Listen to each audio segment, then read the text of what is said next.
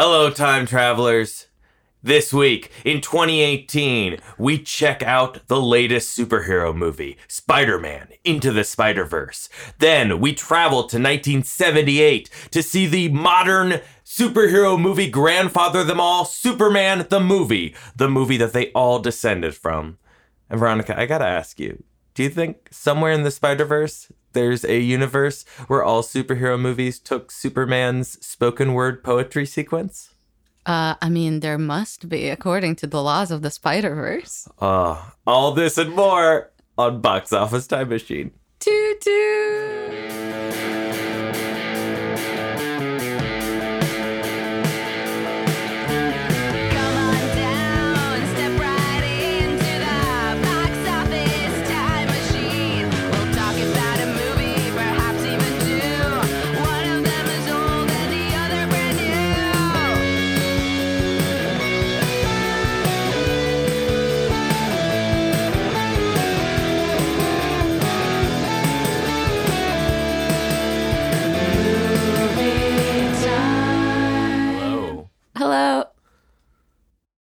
Oh, I thought you were like jumping into. Oh, sorry.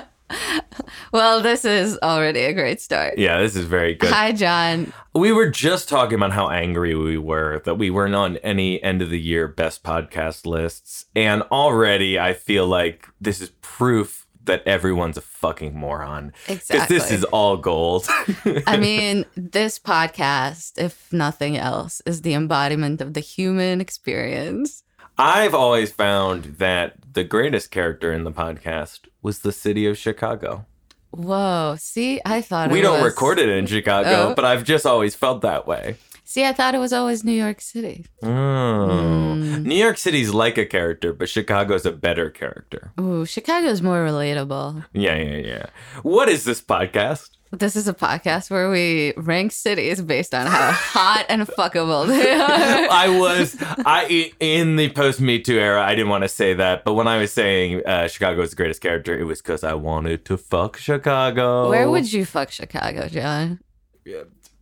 The Sears Tower? That's not called the Sears Tower anymore. Oh, what is it called? I don't know. It's called something. Mm, I think I would go like into Grand Park, Mm. somewhere luscious. Mm, now that you, now that I think you have a visual picture of who we are from where we'd fuck the city of Chicago, I'm John Burchad. I'm Veronica Yurovsky.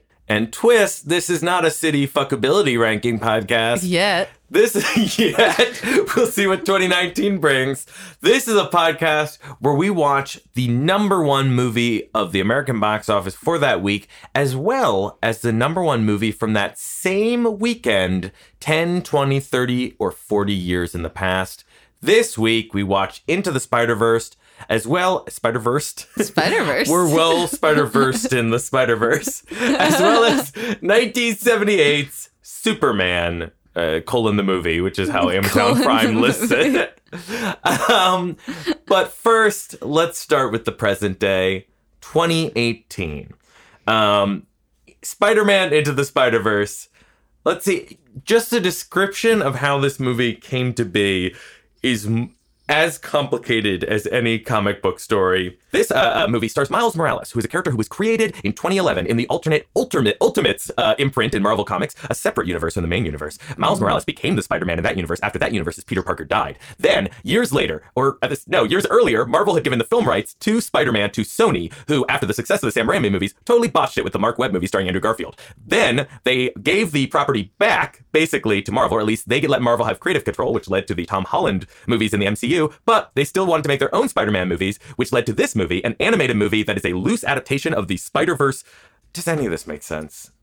Uh, I'm just talking. My mind is just saying things. I guess the question is less that and more like, does it matter? No. And I don't think it does because this movie is really fun. I really enjoyed it. none of that fucking matters. Let's just say this is our third in a row animated uh, children's film, Yeah. and e- I would say easily the best. Yeah, I would say so. I mean, yeah, for sure. And I would say it's probably the best Spider Man movie I have personally seen. But I'm not a fan of Spider Man, as previously referenced in this same podcast. Oh yeah, you in a previous episode uh, I had to define what makes Peter Parker an interesting character.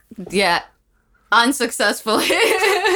I Um, might add. Uh, but yeah, it, just a quick uh, plot uh, rundown. This is so it's an animated film um, uh, made produced by uh, Chris Lord and Phil Miller. Phil No, Lord and Phil Chris, Lord. Phil Lord and Chris Miller.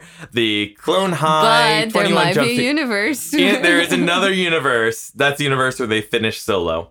Um, uh, they made uh, Clone High, 21 Jump Street, um, Cloudy with a Chance of Meatballs, the Lego movie. the Lego movie. Um, they're great for taking properties that should not be a success and making them great. Uh, they did not write and direct this one. Um, Miller, I believe, had a hand in writing it, but they are mostly producers.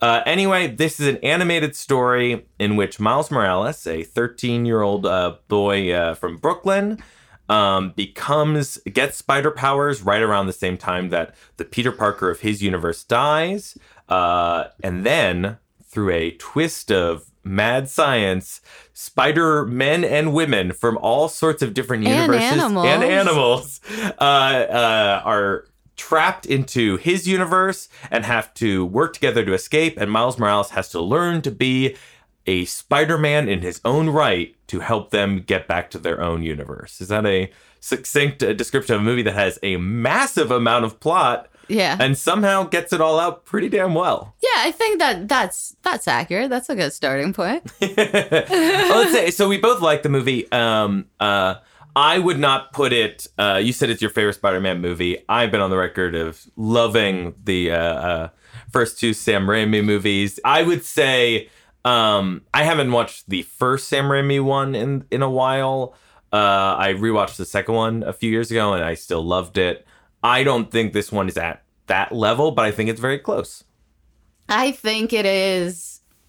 It is one of the best Marvel movies, period. I've seen. If you I like it more than a lot of MCU movies. Yeah, I, I thought it was super fun, very snappy. It didn't feel long, even though it was almost two hours, Mm-hmm. though under two hours MCU. um, yeah, it was just fun. It was, you know, emotional when it needed to be emotional. It was funny. Uh, Miles' character was super relatable and fun. He was like not as boring as fucking Tobey Maguire. Disagree. Uh, Disagree. yeah, I just thought it all worked. It all came together, even sort of because you knew. I mean, if you've seen one of these movies, you know what kind of arc it's gonna take. So like you kind of knew the bits or the beats. Well, Uh, they, they they have fun with that. Yeah, exactly. So you kind of it. It's all there, but it's all either subverted to an extent or like given a fresh spin. So it doesn't feel old or stale. Mm. And yeah, it's great and fun. Yeah, I think. Um, uh, well, again, I want to be clear that Lord and Miller didn't write and direct this, but uh, the movies they've uh, overseen, one of the ways I think they've been very good at taking prop like premises that shouldn't be good, they look at why it shouldn't be good and try to build the story around that seeming deficit. Like, mm-hmm. oh, this is a commercial for Legos. Okay, well, let's make the story so endemic to what it mean, what Legos mean to people. So this is a movie that is an origin story of another fucking Spider-Man after we've seen so many in the past 20 years. Right. And then we're introducing other Spider-Men. And so they actually make like the structural motif of the movie origin stories. Right, and they make them super fun to mm-hmm. the point where spoilers Miles gets his own little origin story at the end and it feels very earned and you're just w- hoping for this character to get the origin story this thing that we've all been tired of in other movies. Yeah, I thought it was really good. It's just, and I think they also picked, I don't know, maybe you know since you might have read the comics, but I think they also picked good Spider Man, like spin off characters to include as sort of the other spider people who entered the Spider Verse or come out of the Spider Verse. Not entirely sure how the Spider Verse works. uh, but because, yeah, I thought all like, the washed out Peter Parker was great and his relationship with Miles. I mean, Peter Porker is amazing. Uh, I just I thought Spider Ham, who in this version, so Spider Ham is a character from the comics. right. He that was so funny. I would watch an entire Spider Ham movie. I thought it was very fun.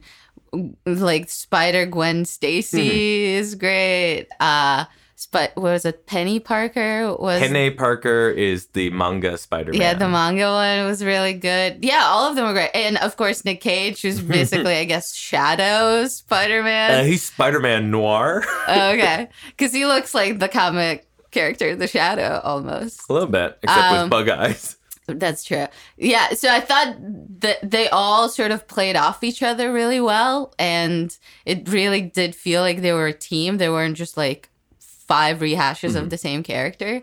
So that was really good. The villain was great. Uh, and uh, the fact that they made Doc Ock a woman was pretty cool. I mean, I assume that has happened before. I assume that's probably from the because they were. I I have not read any of these comic books. I don't. I don't actually read a ton of comics. I've read here and there. Mm-hmm. I'm not as knowledgeable as. Uh, um, I'm sure many people who host movie podcasts. The people who are yelling at their iTunes right now. but I did back in the day read about like the first 30 or so of the Ultimate when they first started Ultimate Spider Man before it became like the whole Ultimate Universe. And I know the Green Goblin that they have in this, who's like looks like an actual monster, mm-hmm. is the way the Green Goblin was in those. So I assume Doc Ock, uh, who's played by here by Kathryn Hahn, Who's great. She's Yeah. having a great year. She's been uh she was also in The Private Life, which was Mm-hmm. a movie I really liked, and another movie that I was trying to remember, but she's had a pretty good year. yeah, Kathryn people love Kathryn Hahn. She, she's wonderful. Um, yeah, I assume that's probably the version of Doc Ock they have in that, but I'm not sure. Um, I want to say, by the way, before we get too much into this, that this is the first movie we've seen for this podcast where I was uh, horribly ill while we watched it.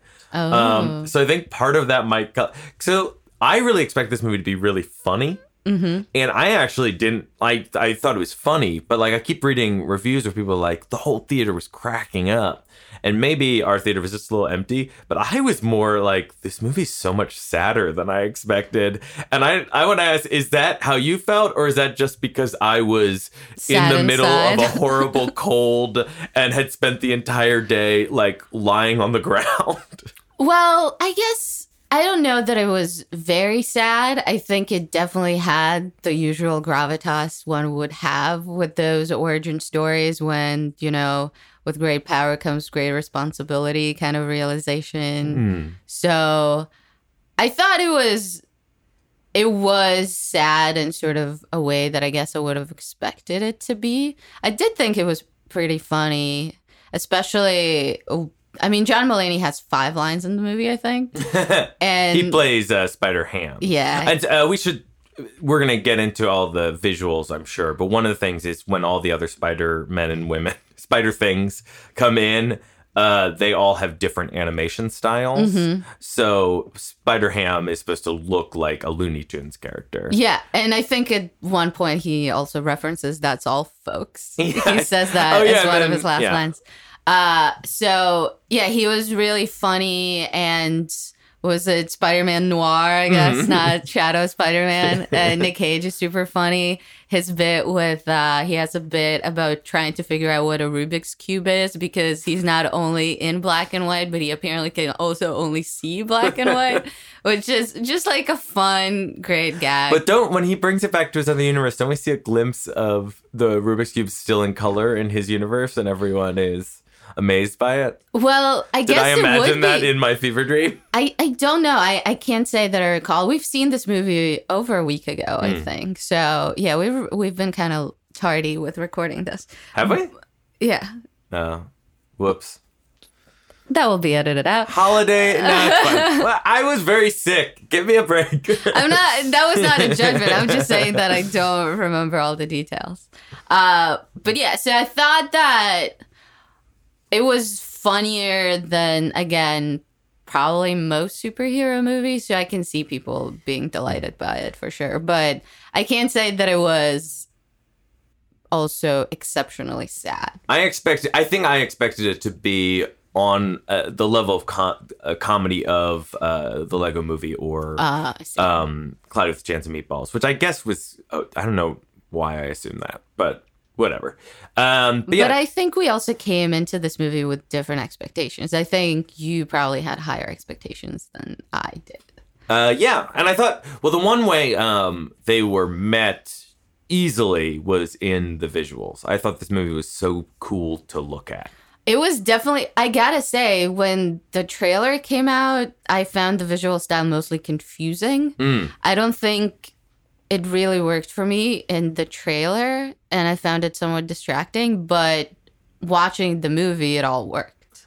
I kind of got it I- when I was seeing the actual movie. So, ah, God, it's so hard to describe, and I know it's hard to describe because I got brunch last week. My parent, my my parents were in town, and I got brunch. Uh, it was us and yes, parents, everyone.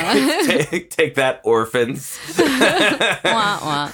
um, no, it's us and uh, uh, and my girlfriend. Uh, John has a girlfriend. yeah, take that, incels. Um, but uh, there was like a lull in the conversation, and all I could think about was how excited I was to see this movie, which we had tickets for that Monday.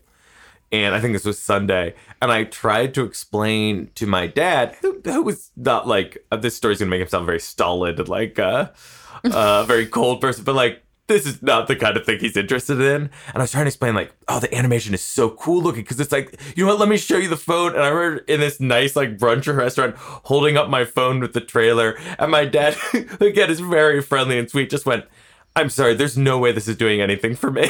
Oh, well, in his defense, he's more of a DC person. he is. He Yeah. is. He's just. Oh, give me that. Um, He give me was that first in line to see Squad too. Aquaman. Oh yeah, my dad's a huge uh, Momoa head. Oh, M- Mama Head. Mama head, uh, and he's a real Herdy, an Amber Heard fan. Oh, is she in it?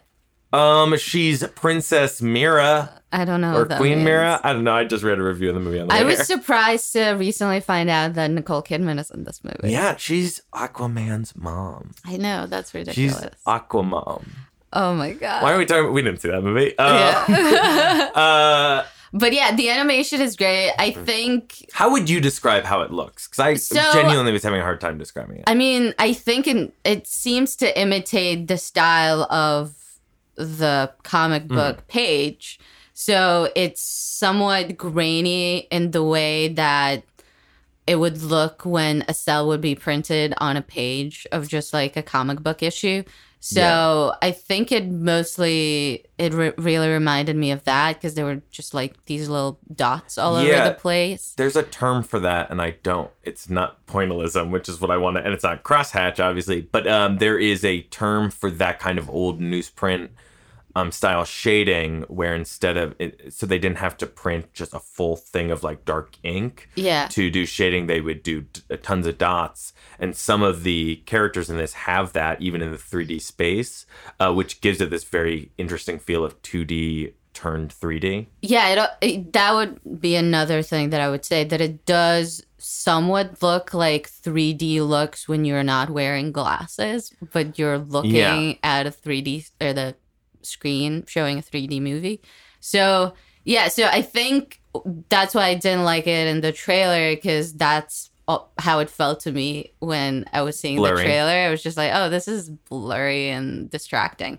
But it did work in the movie. Mm-hmm. And they also have these visual sort of comic cues within the thought animation too like thought like balloons they have sound effects like clickety clack or blam yeah. uh, and all those things work. Uh, it's a very visually interesting movie, especially.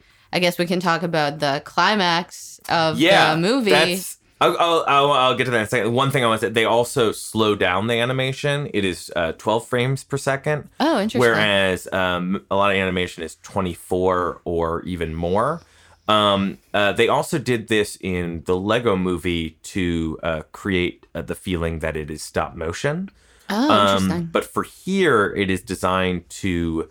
The idea is that it's to make you make it seem more like a like almost less fluid to make it feel like it's a series of poses the Mhm. way it would feel in a comic book.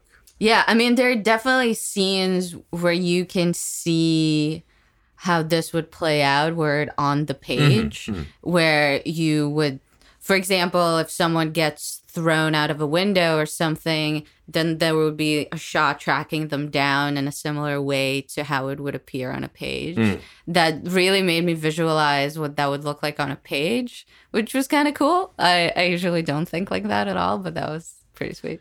Yeah, I I've seen techniques like this It's weirdly in like a lot of video games that adapt from uh, uh, superhero comics or comics in general, where they will mix animation with like thought balloons and stuff like that.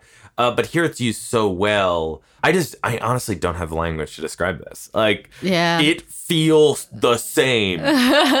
it feels like similar.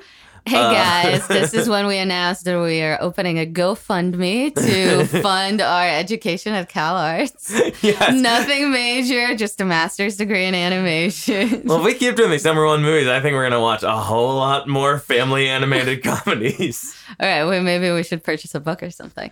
But okay, so climax. this So would be a good time to actually sponsor us, sponsor this podcast, because we could really throw in a great like Audible.com ad right there. all right, is that how it works? Do we just say Audible? We want to be sponsored by you, and Yeah, they're just listening. happens. They just listen to random podcasts one in a week. Oh yeah, I assume they're like Jeff Bezos in that South Park plotline. Yep, yep, yep, yep. I do have an Alexa, so he might be listening. Oh my god. Amazon owns Audible.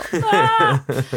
uh, so to get to the climax, um, so basically the mean guy who's this huge hulking Kingpin. box of a man named Kingpin uh, has devised this particle accelerator to basically bring back his uh, dead wife and son to life uh, because uh, they ran away when they saw him be violent, I think, to Spider Man uh, Yeah, in they- the past. Uh, and so he is devising this particle accelerator to explore other worlds where they're still alive and bring them out of one of these universes into his own and have his family back. So in the climax, uh, all the spider people are trying to prevent them from opening up all the universes and basically ruining ours and Miles's.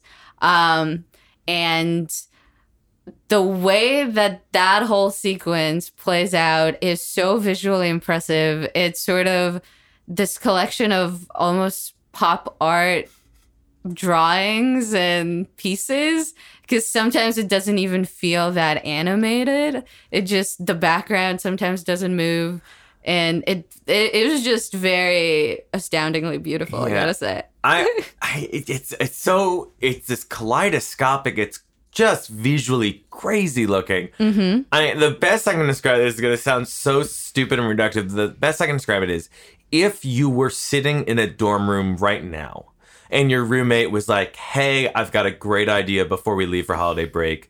Let's drop acid and watch one Spider-Man movie." this would be the one to watch. That's very true.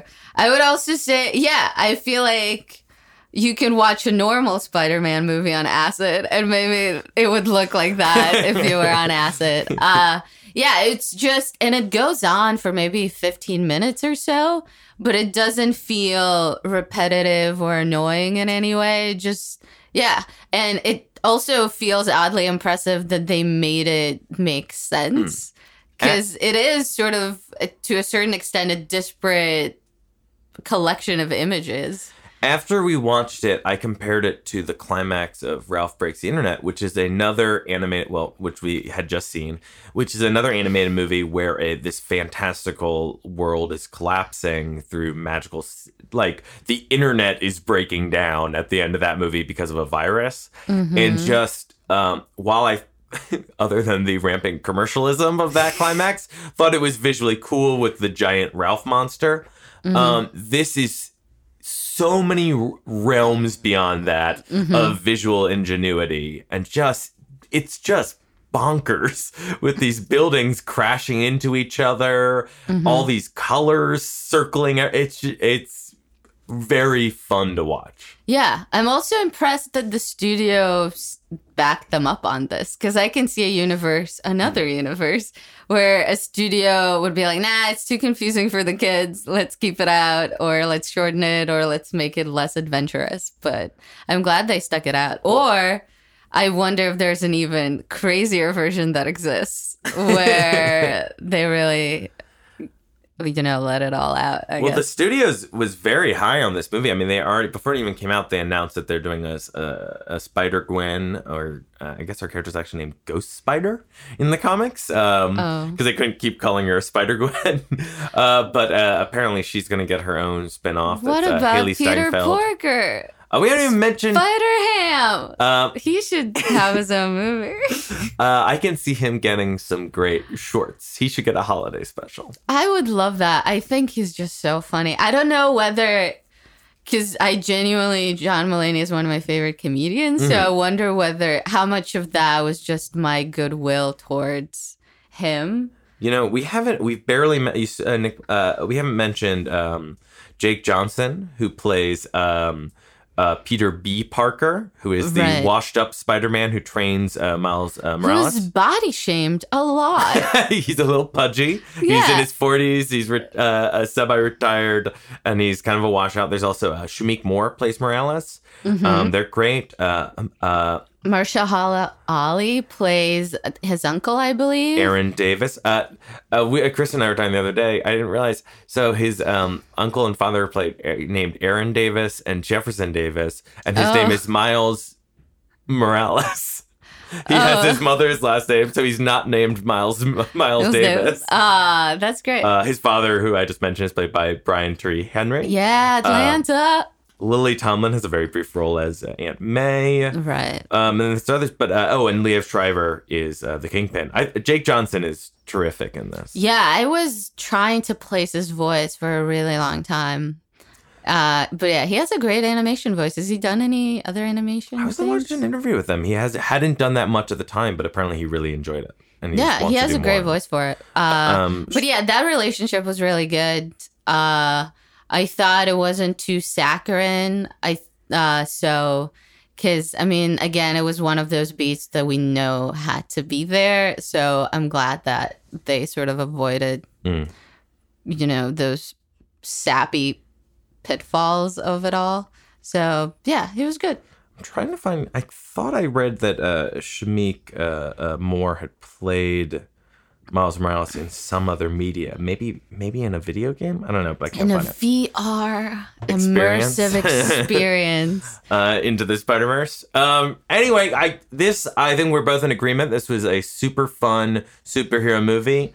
Uh, let me ask you, Veronica, why do you think America made it number one? Uh, because it's Spider Man. That's a good start. yeah, I mean it's Spider Man. It's something for the kids. Uh, I mean this one happens to be a great one, but I feel like America doesn't really judge based on quality a lot. So I We're certainly learning that in this show. That's true. So I feel like just brand recognition and the fact that it's animated was probably Yeah. the thing. But um, but you would say the major selling point for people was probably just the word spider and man put Yeah. together on a poster. Yeah, I think people see Spider Man, people open their wallets, and people purchase a and ticket. open their hearts Aw, well, to, to the spiders. only for this one. Um, uh, what do you think, John? I think that's probably true. I, I do think uh, the reviews were very good. Um, I think there was a feeling that this one was fun. Although I did hear from a few, you know, there I've heard from a few people that they found the visuals a little annoying or cluttered in the trailers. But I think a lot of people thought it looked really cool. Um, uh, did you like the Stan Lee cameo? The Stanley cameo? The Stanley. Oh, oh, I was like Stanley from The Office. That is absolutely who I was referring to. Uh, yeah, no, I thought that was great. Uh, and I thought the little uh, dedication they had at the end for him was really nice. I wonder how many Bill Maher would have been infuriated. um, all right, uh, let's take a quick break. So we just saw a modern superhero movie. We are going to travel back to the first of, would you even call it the modern era at this point? Uh, the movie that really showed what superhero movies could be in the box office. Christopher Reeve in 1978's Superman the movie. Right after we travel through time. da, da, da, da, da, da. No, how does it go? Not even close. Da, da, da. No, that's Indiana Jones. Man, I had we're it. not we're not taking a break till you find it. Da, da. No, that's Jurassic Park. Uh, Get through every John Williams theme. da, da, da, da, da, da, da. Da, da, da, da, da, da, I think that's close enough, and the fact that I, I don't think I can do it myself. Yeah, I think that that's very close. All right, we're taking a break. Toot toot away. Doo doo. John, we've ventured out oh, of the time machine in the year 1978. Things are so different. Oh man, I can really sense those oil troubles. And the Cold War is in our bones. But what we are here for is to watch in person Superman colon the movie. The movie. you will believe a man can fly, but will you believe that a man could run? Not necessarily. uh Superman saves Metropolis, but not before an hour of prologue. and we travel back to a coin time where the villain's nefarious plot involves a very intricate land deal. Lex Luthor. Let's go! Let's do it. Zap zap wee. zap zap wee is how. zap zap we. If, if there's anything we're good at in this uh, podcast, it's making time machine sound effects. We should pitch Um, this to Elon Musk. We should. Did you hear Why? about that? What? So they released a software update for the Tesla that includes six fart sounds when your Tesla makes a turn. Like, What? yeah, so like when your turn signal uh, is on, it could make fart sounds. that is something they Oh, thought was necessary. Good. Yeah. Anyway, That's good. they could have just our voices doing. Is he still dating. Grimes? I don't know. I don't follow. so this is um, Superman the movie. Came out in 1978. Hugely uh, uh, difficult production. They filmed this concurrently, at least for the most part, Right. with Superman 2. Until they realized that it was dumb and stopped halfway through. well, yeah, there was some fights between uh, the director, um, uh, Richard Donner, and the uh, Salkinds, the producers. Mm-hmm. Uh, so they stopped it. But this, there's so much crazy stuff in, in the production. It's really How worth about looking the fact that it was written originally by Mario Puzo Yep, of, of- The Godfather, and the screenplay was 550 pages long, and they wanted to shoot it all. Yep, 550 pages for for two two scripts. Um, and it- it's crazy because this movie is incredibly long, but they they rewrote that entire entire screenplay. Uh, uh, and so they're major long sections with very little dialogue. Um, so this movie, know, what's the best way to start with? Well, first off, let's let's start here. Uh, we have not yet talked about it. You just finished it a few hours ago. Um, let's give our our letter grades for Superman the movie. All right. I, so I have we, to figure this out in myself. I don't. Are we giving this like as would we like based on just how we perceive it now or like considering I guess the Well, cultural impact? we asked the question: Do these movies uh, uh, stand the test of time? Um, well, out of the way. Clearly, this movie had a massive impact. right. Um, I mean, I guess people really say the modern superhero era began with uh, Raimi's Spider-Man and X-Men and like Blade. Uh, that that wave from 2000 2002. Not 2002. Spawn. Um, uh, Spawn's very much in the '90s uh, superhero. Fun Uh, fact: that was the first uh, superhero movies of uh, I saw in theaters. That is a fun fact That is because that super is. uh, I don't remember it at all. Uh, with uh, John Leguizamo as Violator. Oh, I do- I remember zero things from that movie. Um, I remember that Martin Sheen's character Martin Sheen is in it. has yeah he plays I think Jason Wynn or something. But uh, Wynn is my mother's maiden name and my middle name, and I remember that when that movie came out. That's really all. And, And the you- CGI cape. And you love staying at the Wynn hotels I resorts. love it. I, I am related to that uh, that Wynn as well, which is why, uh, as everyone knows, I'm a billionaire. Mm-hmm. Uh, That's a fun fact. the fun fact about me is that I'm currently sitting sitting astride a throne of gold. Ooh, and he is pooping money. I am pooping money. he has no control over his bodily functions and his checking account. I did say earlier that I was ill. I have a, a rich people disease where you poop money. It is both a gift and a curse. Is it a gift? Uh, well, you get to eat the money is legal tender. Mm, that's nice. Uh, Is there a mint installed in your belly? How does that work? well, I'm rich, so I have a pore come through my fecal matter and.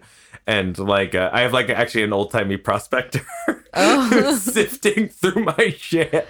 Wow. See, those are things we don't even know about the 1%, So everyone. I believe we were getting to whether or not we like this movie. um, again, no, uh, uh, uh, this clearly had a huge effect on superhero movies going forward. Um, this really kind of paved the way. So I think we can say we both agree that this movie had a huge effect on pop culture. Uh, really helped codify what is now the for at least 10 years the preeminent pop culture genre so the, i think we can just answer did you like this as a movie with, with you're an adult you have understanding of like vi- how visual effects have changed Right. but like sure. did you uh, enjoy this let's give it a grade just as a film All right. sound good On three. let me think of mine Uh, Okay. I feel like I'm gonna give it like the same grade I give everything. But, eh, okay, we'll see. Okay, one, two, three. C B plus. plus. Oh, I went higher. yeah. I, That's I our think, furthest uh, deviation. yeah, I think this is the first one that I am not the more generous grader to. I, I will say, um, I I kind of loved, uh, particularly the Smallville section and the beginning of the Metropolis stuff. Like the Smallville. So this movie is very much has three sections. Um, the first section, uh, Superman is just a baby. He's barely in. It is the uh, Krypton, or as um, Marlon Brando, who plays uh, Superman's dad, calls it Krypton. It was also funny to learn that apparently Marlon Brando refused to learn his lines and there were cue cards everywhere.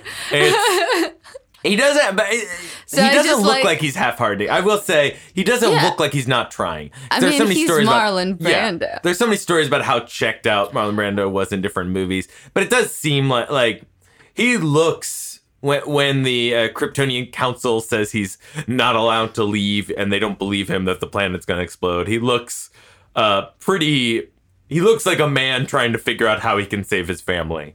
For Um, sure. He's a Marlon Brando. He's a competent is it- actor. I agree. after so this movie opens with well here's a very interesting this is a whole movie about like oh remember the innocence of the past and clark kent's a man out of his time this is a man from the past who's now in modern 1970s uh, uh, metropolis But is he a man of the past? I thought they were way more advanced. well, That there's was- a his ideals are are of the past. It, there's a very Mm-hmm. weird thing that there's all these like uh, man out of time elements in this movie, um, but since the movie's so old now, it's 40 years. Right. All, both the like both the Smallville section, the American Gothic Smallville section, and the city of the metropolis, the urban 1970s elements also feel so so of the past to us now. So these differences that I think were supposed to be so um, obvious at the time are flattened out. The, the Right. passage of time has flattened them out. It's sort of like going to Epcot in a way, where you are seeing the future of the past. Mm. Sort of. Retro future. That's a whole genre. Ooh. So yeah, I uh, basically the movie movie doesn't start until an hour in. I Yeah. would say. We open with a curtain raising. Then we have a little boy gives narration. That we have uh, narration over a comic book that turns into kind of newsreel footage. That then, and it's really, and it's very much for the, an older 1970s audience to be like, "Hey, remember those comic books and serials that you Yeah. watched in the 30s and Remember 40s? the serials from the radio? remember the get back get back in that and it's all like we're now like whoa that's so far in the past but uh, then the camera shoots into space and we go into um Three minutes of credits very flying at you. very early i've tried this is the first time i've watched this movie in full i have tried to watch multiple times these credits have killed me multiple attempts I fast forward. they are so. The, I mean, look, the theme is great. This is these are early computer generated titles, and they are clearly so excited with how they look. so they give, you know, we'll we'll start. They give the director. Directed by Richard Donner. Marlon Brando. Then it goes, and you're like, yeah, all right, Superman, zoom. And then three minutes later, like, best boy, zoom, key grip, zoom. And it's like, Jesus fucking Christ. It's literally how I, when I discovered PowerPoint and had to do it for class, I every every piece of text had to fly in with some effect and some sound effect and some word art. That There's was that for three minutes. And the graphic design is also so weird in that, like, when it says, like, a costumes by blank, costumes by and the person's name are of equal size. so it's, like, weirdly hard to read. It's the opening credit, like, the theme sign song, despite our inability to remember it earlier, is classic. Da, da, da, da, da, da, da, da, You're just going back into da, Star da, da, da, Wars. da. Is that Star Wars? No, Star Wars. Da-da-da. Yeah, Oh, da, da, da, da, da, that's da. Indiana Jones. Fuck. Okay. all right. No. Let's let's. uh, the theme song is classic, but good lord, these credits are long. And then we go into really the first section of the movie, which is the Krypton section, which goes forever and also opens with a very lengthy scene that is just setting up Superman 2, Exactly. which they filmed concurrently. And I really was, I was very curious. Do you did audiences know that the sequel was coming out? Yeah, what did they think of this weird scene? They're like, oh, hey, there's Terence Stamp. I guess he's in this movie. Oh, okay, bye, Terence Stamp. yeah. Like I, I mean, I don't know how much knowledge the general audience had about film production at Certainly that weren't point. websites. Yeah, it's- cool news wasn't around. There was no Ain't It Cool News zine. There was arriving in the mail. Uh yeah, so I I would have to so the when did the sequel come out? In the 80 81 something like that. So they filmed. They started filming it concurrently. Right, And at one point, they were uh, going way over budget. So like, you know what? Let's take a break and just finish the first one. And at that point, they'd finished seventy five percent of the sequel, and then there was a whole drama. So the director got booted off. Uh, he, Right. So there's a whole and he's not credited. Richard Lester is credited. Yeah, Richard Lester is was brought in to finish Superman two. In recent years, the Donner cut, quote unquote, of Superman two have come out. Um, but we didn't watch Superman two, so we're not really talking about so that. the but second one comes most of them out two years later. Yeah. So I don't know that. I mean, I assume some people might have known that the second one is coming up. I can't imagine most of the audience knowing that. And I feel like most of them would have been just Mm-hmm. confused about, oh, so this does not have any effect. This was just Krypton mumbo jumbo that we Yeah. had to listen to. We've talked so much in this when we've gone to see these superhero movies of um, stuff that is just designed to promote future movies. And the way when it works, it's either separate, like after the credits, or it's done in a way that either helps the current film individually, like um, a little Easter egg of having a character pop up in the plot and being like, oh, hey, that's Martin Freeman. Uh, that yeah, that guy from The Office. He's eventually going to be. They're doing Black Panther next year, and so like his character is going to be important in that one. Okay, okay, bye bye. Um, oh, that's yeah, that's Black Panther's dad. Um, like that kind of stuff, like where it's a little more organic. And I was wondering, like, does that scene, which is the opening of the movie, and it has that the very starts, this is no fantasy. it's very much in that realm of like, dude, this ain't no kiddie movie. Um, I it almost felt like it was an answer to uh, the Bohemian Rhapsody beginning. all those faces. no, it's just is this a real Oh. life? Is this just fantasy? And they're like, this is no fantasy. But did that scene? It feels without knowing that those characters are returning in the sequel. The only thing you get out of that five minute thing is just that uh, uh, Jor-El or whatever Superman's dad is has a problem with the the Krypton elders. But anyway, so we get a half. How long is the Krypton sec- section? 15, 20 minutes? Uh, yeah, probably about there. It's about twenty because I know the Metropolis stuff starts at like forty-eight minutes. I the first time he saves anyone as Superman is 58 minutes. I checked on that. Yeah. But so then we have the Smallville section, which I love. I think Really? it's so. I mean, it's. oh, I think it's so great. I, every shot is so beautifully like um framed. I like the stuff with the Kents. Yeah. I didn't. I did not understand why they couldn't just have Christopher Reeve play a younger.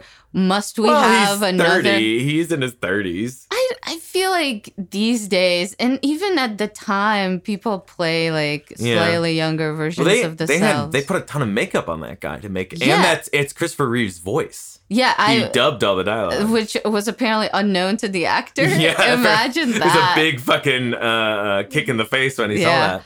Well, it was just yeah, I thought it was just the I mean, the Kents finding him, whatever, that's canon and like choosing to raise him with like all these American ideals. That's like a very canon thing. But I don't care about like him not being cool in high school. like I, I don't know. Like I yeah, I think this is uh, like so. I really liked. So we talked before. I really love the Sam Raimi Spy- Spider-Man movies, and I I love this very like Americana comic book like um this tone. Uh, when when something really goes for this kind of old timey tone, be it something like The Rocketeer or the Joe Johnston movies, The Rocketeer and uh, the first Captain America, I really like that. Um, so I think they hit that tone so perfectly in here with these just gorgeous shots of these fields all around the farm. So I really went for it. And then when we first got to Metropolis, I really liked that whole stuff as well. I liked the newsroom. I loved Mark. the the first scene where Margot Kidder like we go straight from Smallville to these scenes where like Mar- like uh, his girl Friday, Friday style like newsroom like snappy dialogue, but like she's writing this horrible article about a, a rape murder. Apparently, I found that stuff very funny. um, I just, I that's. Can we also just to go back to the Smallville stuff for a Yeah. second? That scene where he runs is so weird.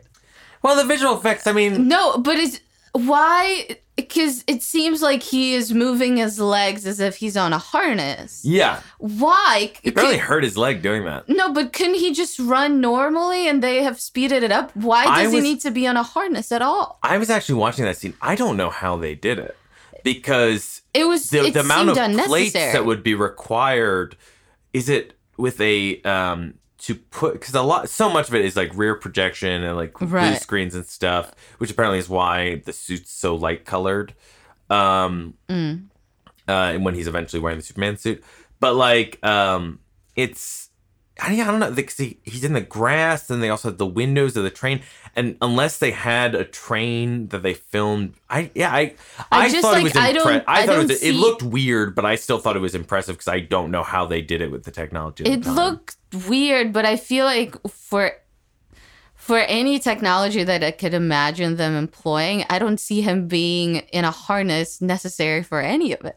It was just it was so odd to see him run like that. I don't know. Anyway, but Uh, and I guess another, if I'm complaining, I'll continue complaining. But Uh-huh. the sound design in the newsroom was horrible.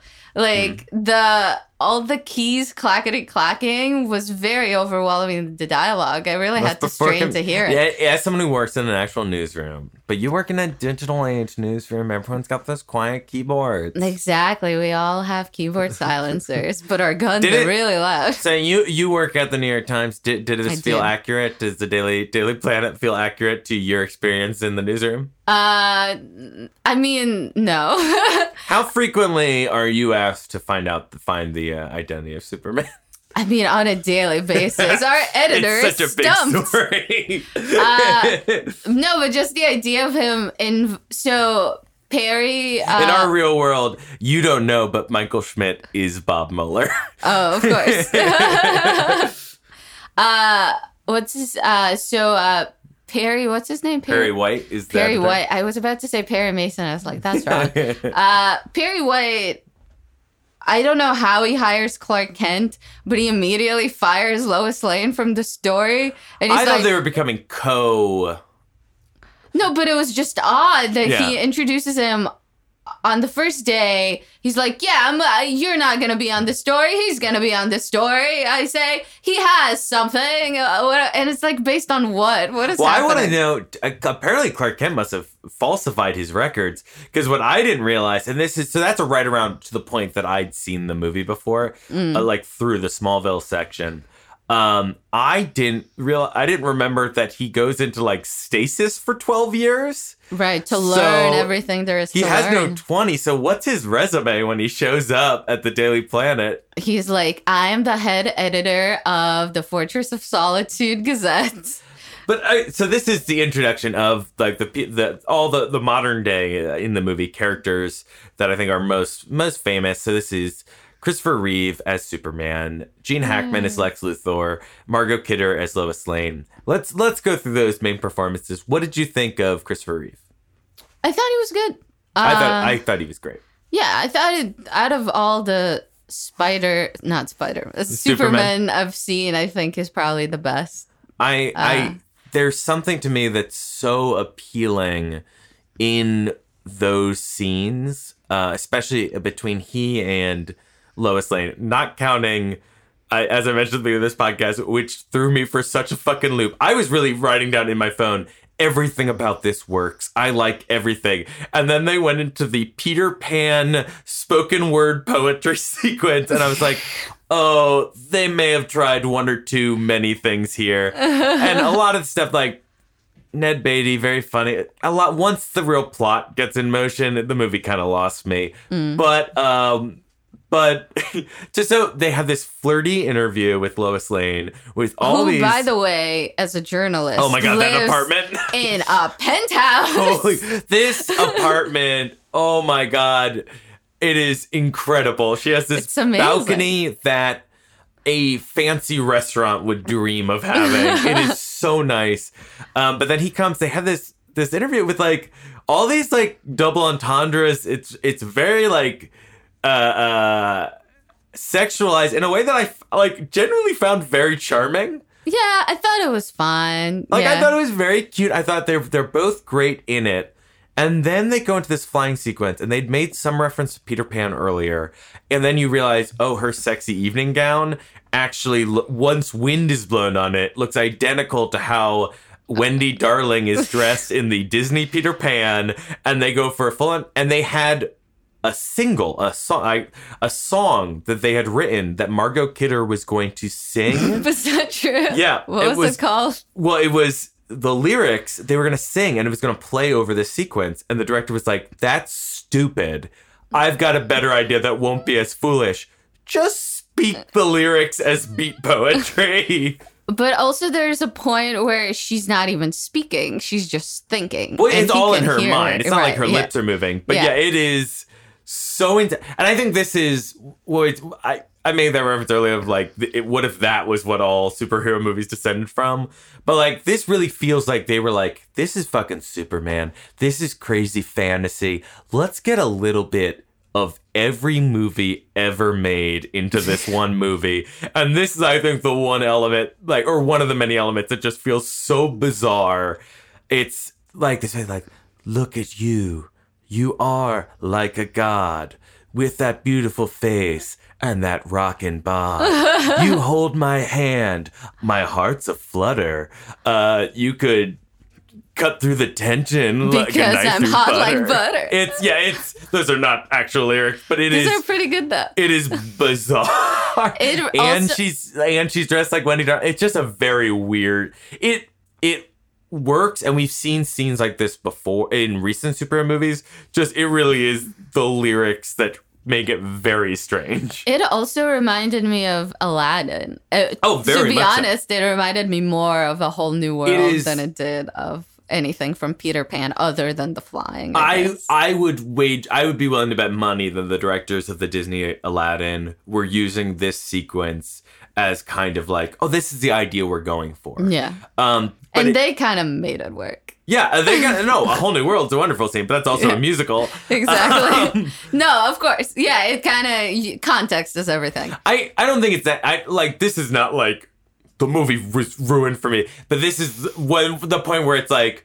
Oh wow, they're trying so many things, and in my mind, they're all working. This is one the point where the thing stopped working so well. Mm. Um, See, for me, it stopped working so much earlier. I mean, well, there's other things like a, lot of the humor. So particularly when it comes to the quote unquote contemporary sequence, they start the uh, all the sections before are in this magical alien world or in what's supposed to be this very timeless Smallville, timeless Americana.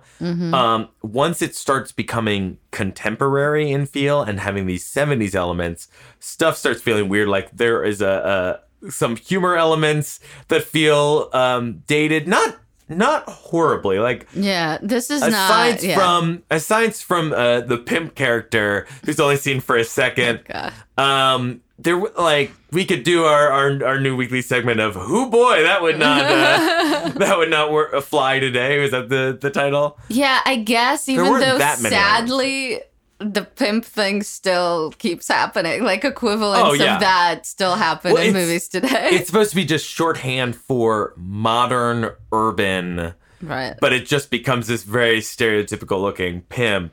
But like there is like there's there's there's this very cute scene with a little girl where he, the Superman saves her kitten, and it's mm-hmm. just this very he's like he's just saved like a plane, and it's like oh yeah, but he also will save a little kitten for a treat because he's this much of a wonderful guy. And then that scene ends with the punchline of the mom being like, "Don't make up stories, Slap. and slash, and it's just like our our views of uh, corporal punishment uh, on chil- children have become so changed from 1978 that I went, whoa. yeah, for sure. uh, so, do you want to talk about Lex Luthor and his ingenious plan? And Miss Tessemacher or Tessenbacher, what the fuck's her name? yeah, she has a very long last name. She's I ca- I call her Parker Posey 0.0.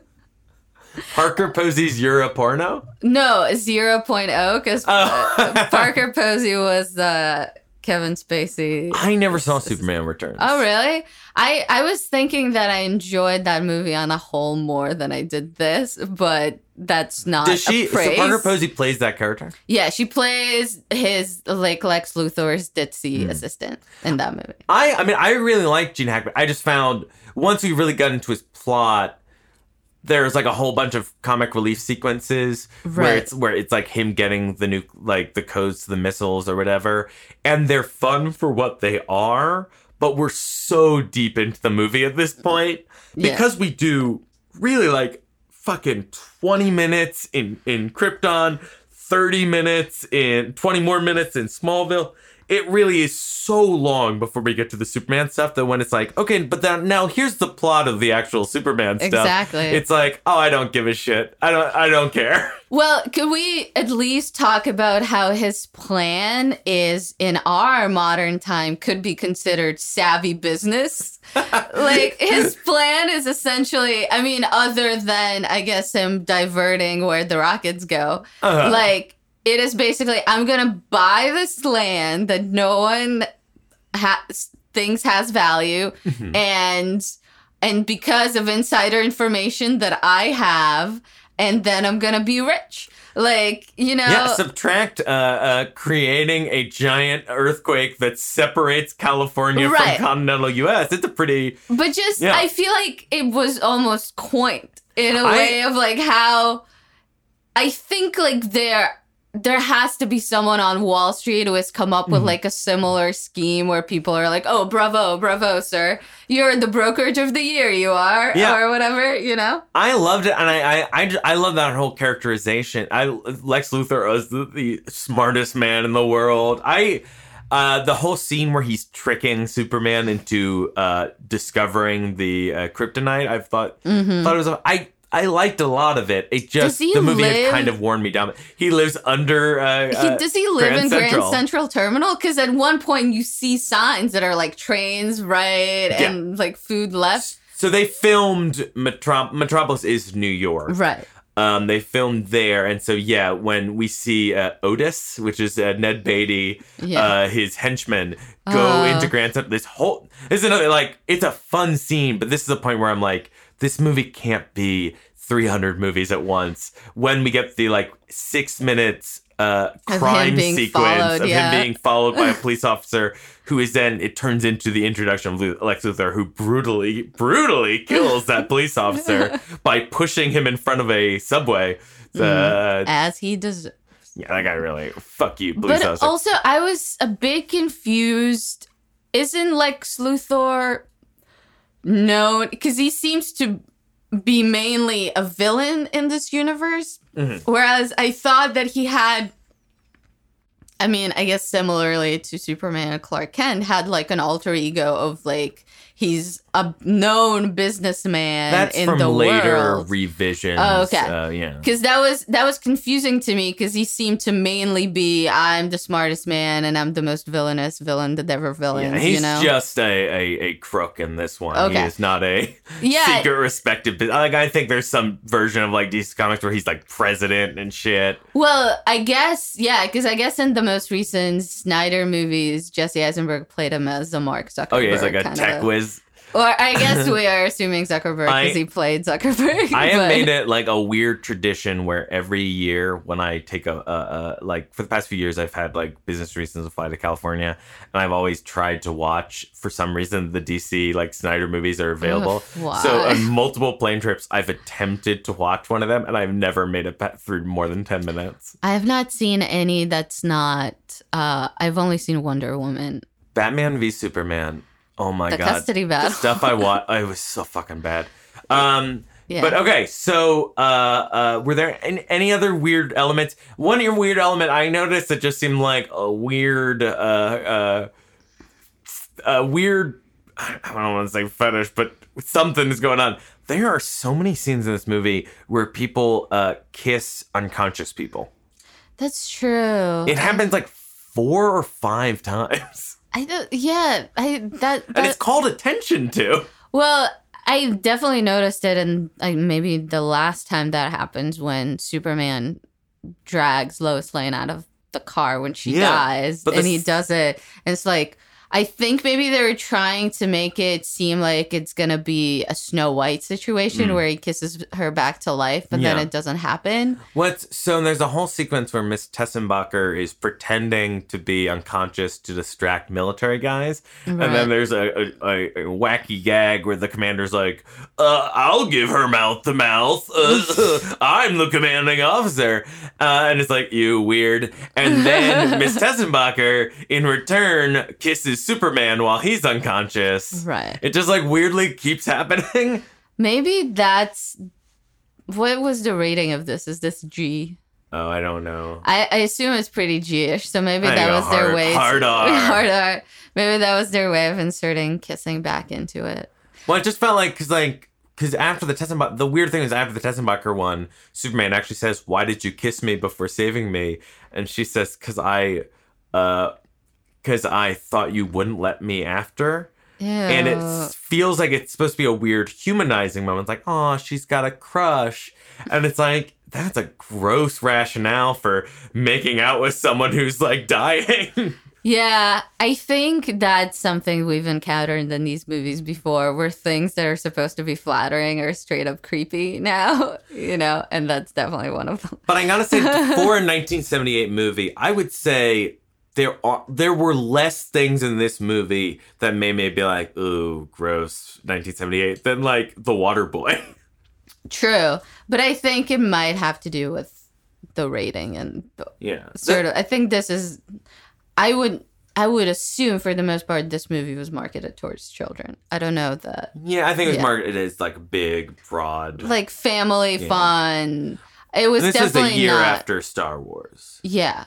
But I can't and I remember reading about this about how I don't know that like these movies appeal to many like to adults Hmm. without children, you know. Well, I think so. This is uh, this is the late seventies. We've had Jaws, we've had Star Wars. So this idea of a giant four quadrant event blockbuster is really growing, and so I would I think this it, this was very heavily marketed as. I mean, you see it in the opening. This is for children, but it's also for the children in all of us who remember loving George Reeves in Superman serials back in the day in black and white. Right. That kind of thing. Uh, yeah, I guess. I just I don't know. I can't imagine. I guess still like it's hard for me to believe that like v- a lot of adults take these movies seriously. Not that a lot of adults see these movies, Uh. which I think is fine, but just people being very upset about them.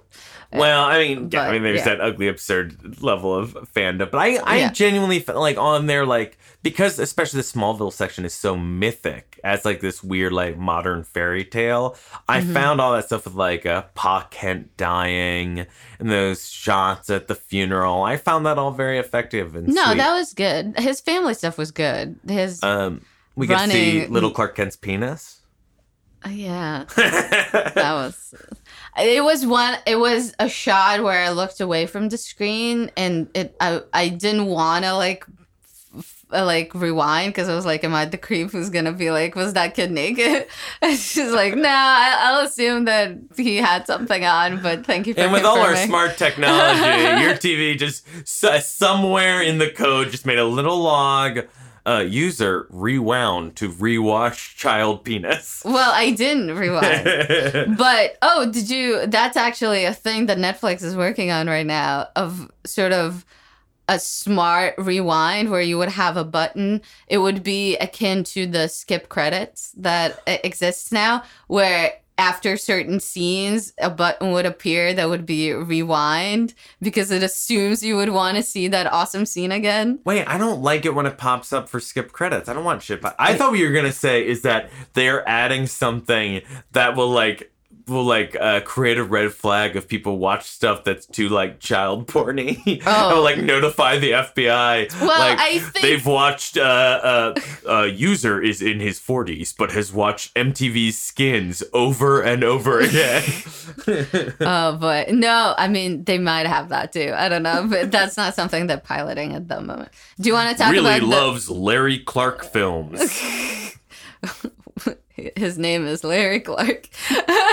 Um, do you want to talk about the climax of the movie? Uh, yeah, I, I did kind of. Uh, that also felt very seventies because that felt like watch as Superman travels from the towering inferno to the Poseidon Adventure to Earthquake. It's That's all true. these like disaster scenes felt very Well, much. that was of the season of the disaster movie. Yeah, they had a lot of disaster yeah. movies, but it was also I gotta say, did you feel like he had enough obstacles? I guess as a character, that's sort of nitpicky, but he seemed to just.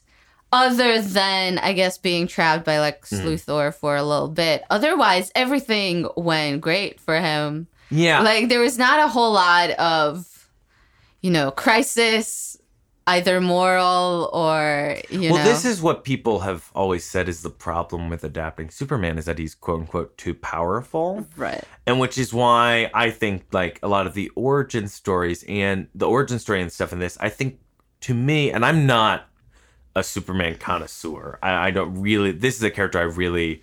I tried reading a, f- a few collections of it a few years ago.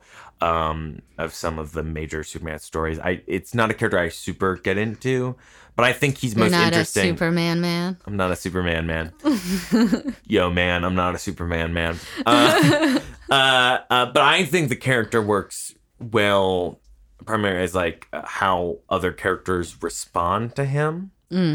Um, because of those elements, but that's just me. Oh, I I think he works best as like a weird like father figure. He is an he is a figure who is who is perfect in our eyes, uh, but does not judge us for our failings, but in rather uh, works to teach and inspire. Um, but again, that's from my very limited. Ex- I like I had never even seen this movie before. Yeah. Yeah, it just felt odd, mostly, I guess, from like the principles of screenwriting perspective of just, yeah, things are going great. He's like saving people left and right. There was one hiccup, he got away, and then he continues saving everything, and everyone survives at the end, and it's great. Yeah, I think d- that's why, despite really liking Gene Hackman in this movie, I just I didn't really give a shit about uh, Lex Luthor putting his plan in action. Right. Yeah. So I'm like, well, dude, Superman's gonna beat the shit out of you. I also, for some reason, so I guess to spoil things, Lois Lane dies because she somehow what? yeah, she ends up in the desert. I assume researching a story. I forget the actual. For some reason, uh, the Daily Planet has sent Lois Lois from Lane and Metropolis. and photographer like cub reporter Jimmy Olsen yeah, to to Nevada. yeah. So, so yeah, Jimmy Olsen stands atop the of the Hoover Dam right at the moment that it blows up, and uh, Lois Lane is driving in the middle of nowhere, uh, and all of a sudden rocks fall, and I guess some, disturbing se- sequence. yeah, and some I guess the Earth opens up The San Andreas Fault because of Lex Luthor.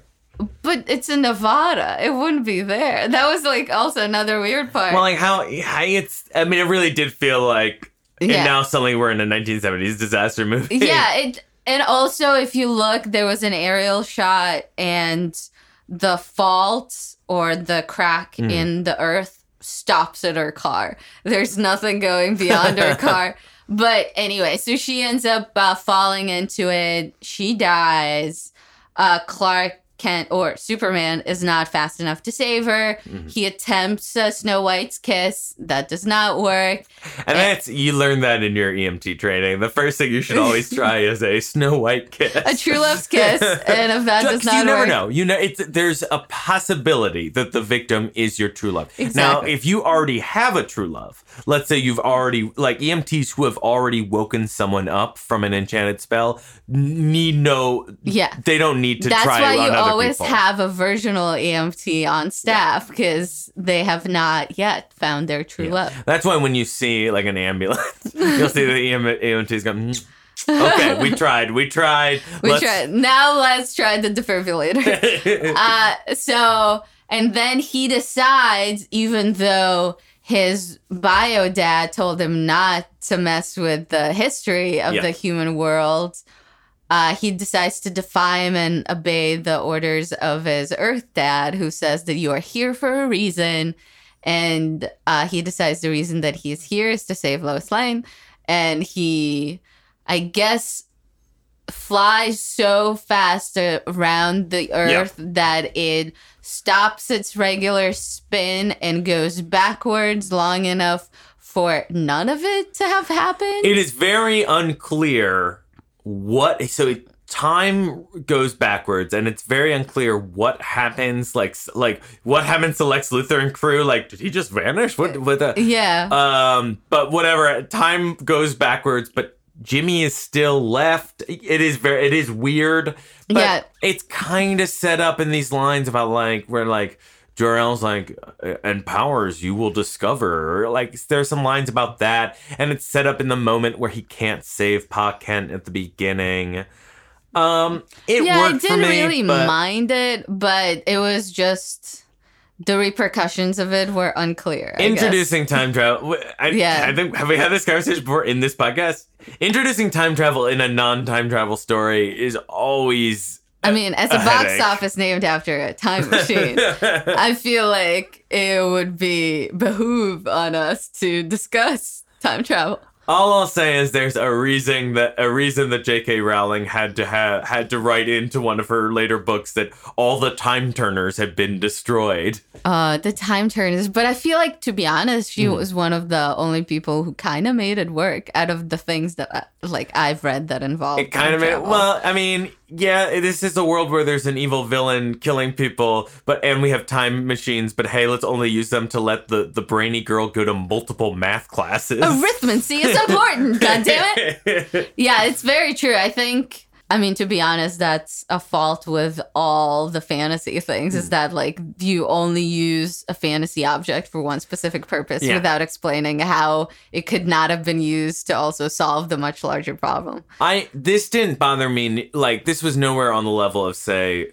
one of the the worst blockbusters I've ever seen, Star Trek Into Darkness, in which they fucking cure death at the end of the movie, use it to save Kirk, but not the other hundreds of people who died. They discover that like Triffid or whatever these aliens are called, their blood. That's from Rocky Horror, isn't it? Or that's in a song. Well, I think in it's a Horror. reference Oh, to. Oh, okay. I don't know. That's Day of the Forbidden Triffids. That's Planet? another.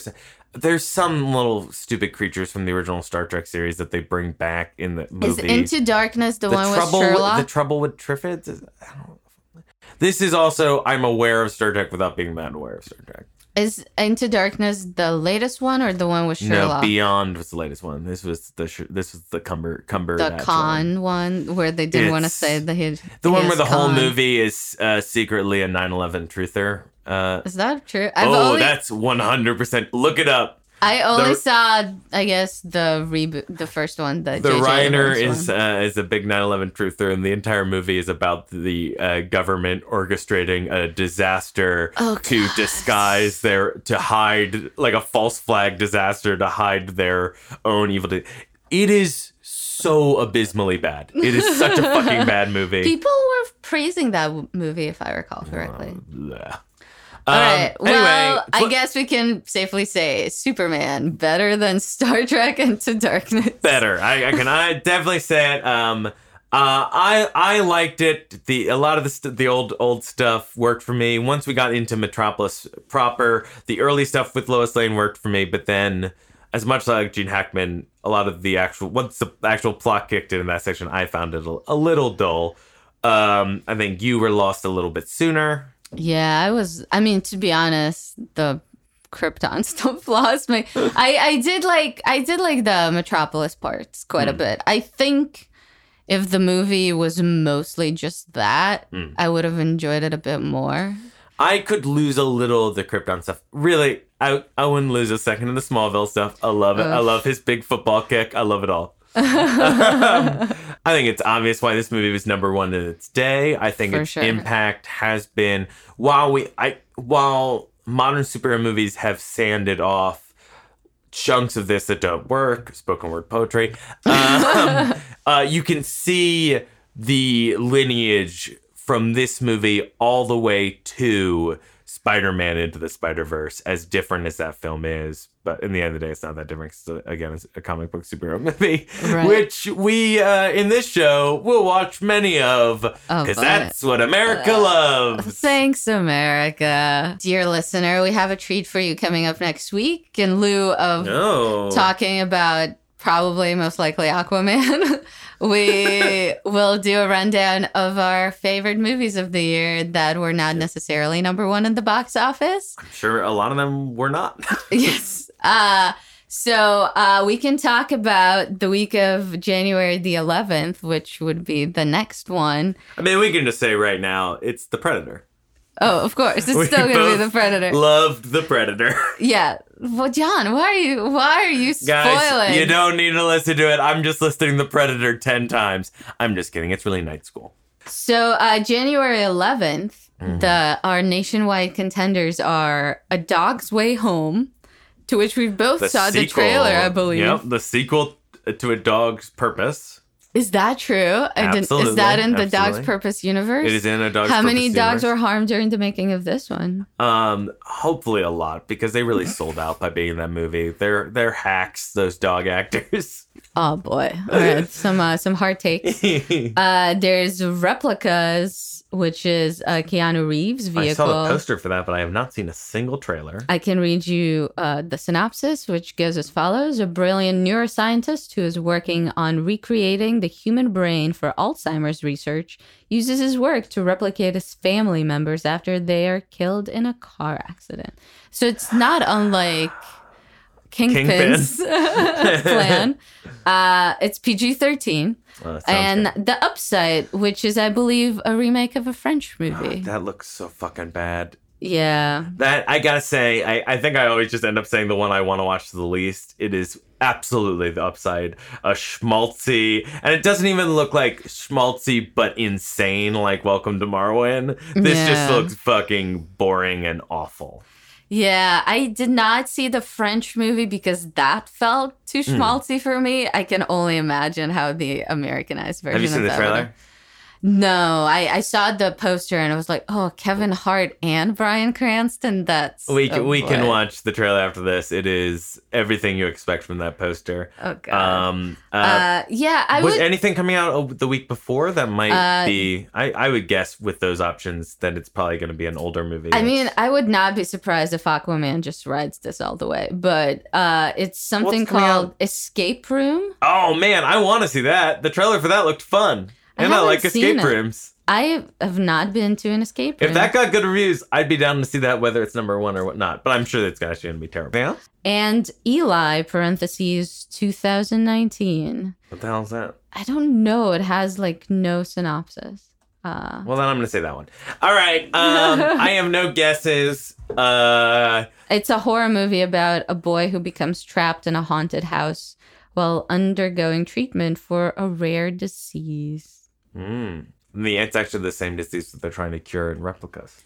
And that they're trying to escape in the escape room. yeah. to be honest, I would not be surprised if the Keanu Reeves one gets it. People like Keanu Reeves, and it's PG 13. It's entirely possible.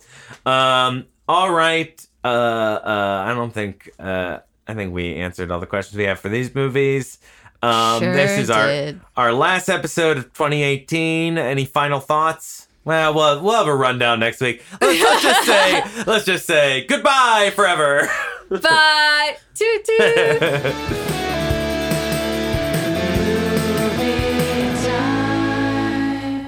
Hello, time travelers. Oh, I hate it.